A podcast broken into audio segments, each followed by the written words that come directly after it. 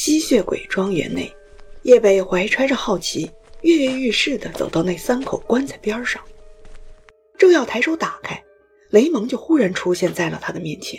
“哎，你怎么会在这里？”叶北快速抓起雷蒙的一只手腕，因为药性而虚弱的身体虽然依旧强悍，但那力道比起平日实在轻巧的太多了。叶北明显感受到了雷蒙的虚弱，可即便如此，还是不敢有半点的违逆。我，我刚刚想出门倒杯水的，然后，话音未落，雷蒙的身体便直勾勾的往后瘫了下去，像是晕倒了一般。叶北狠狠的愣了一阵之后，吸血鬼所躺的地面已经整个变成了血红色，他受伤了，下意识的扒开雷蒙的衣服。果不其然，那深色的衣服已经整个濡湿了，而苍白至极的身体上也布满了大大小小的血窟窿。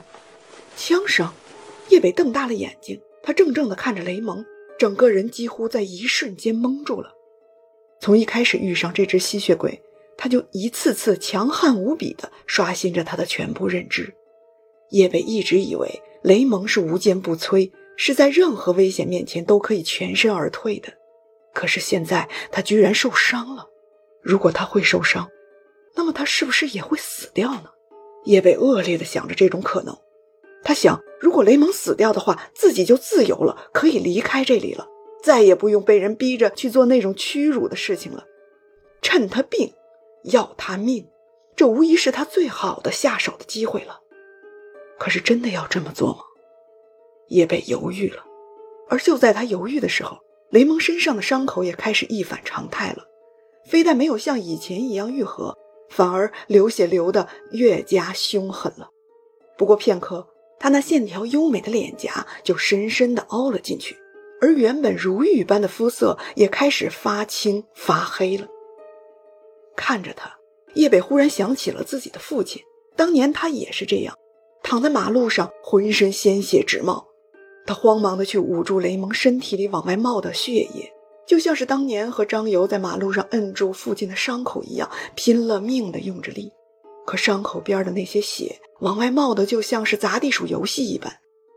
他捂得越是厉害，他们就喷发的越趾高气昂。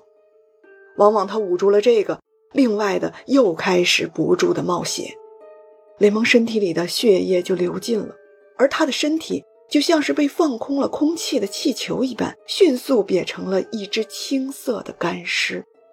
他这是死了吗？叶北两腿发软的瘫在地上，他伸手探了探雷蒙的鼻息，确实已经没半点气息的浮动。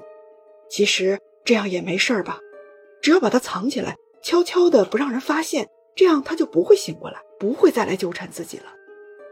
没有窗户的屋子根本感受不到外界时间的变迁。叶北再三思考之后，终于还是决心将雷蒙装进了棺材。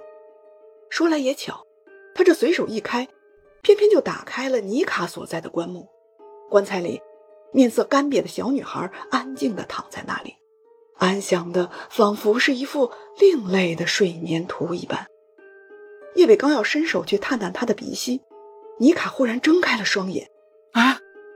叶北吓得当场踉跄了好几步。然而他哆嗦了半天，那棺材也还是没有丝毫的动静。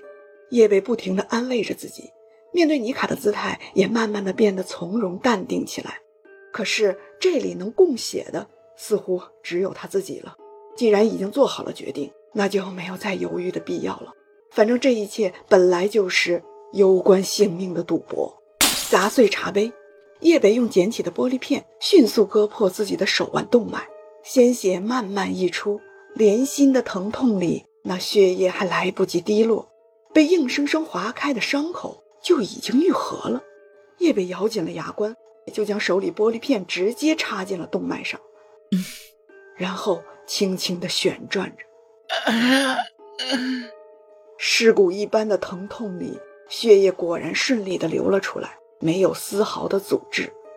当叶北的血液滴进尼卡的嘴里时，他那绿蒙蒙的眼睛忽然就焕发出了逼人的亮光，拔出玻璃片就大口大口的开始吸吮起来了。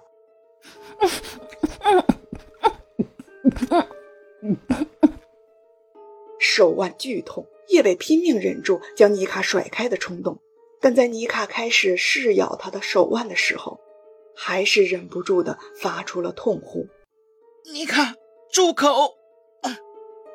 叶北疼到最后，终于忍不住推开了尼卡。可他刚伸出另一只手过去，就再次被尼卡给逮住了。尼卡放开了那只被他咬得惨不忍睹的手臂，继续啃咬着叶北这只完好的手腕，嘴里还不住地发出满足的呜咽之声。好香，好奇特的血液，不仅因为疼痛。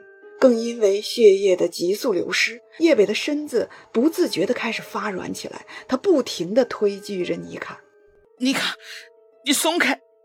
你够了就赶紧松开！不要，我好饿，我要吃饱。”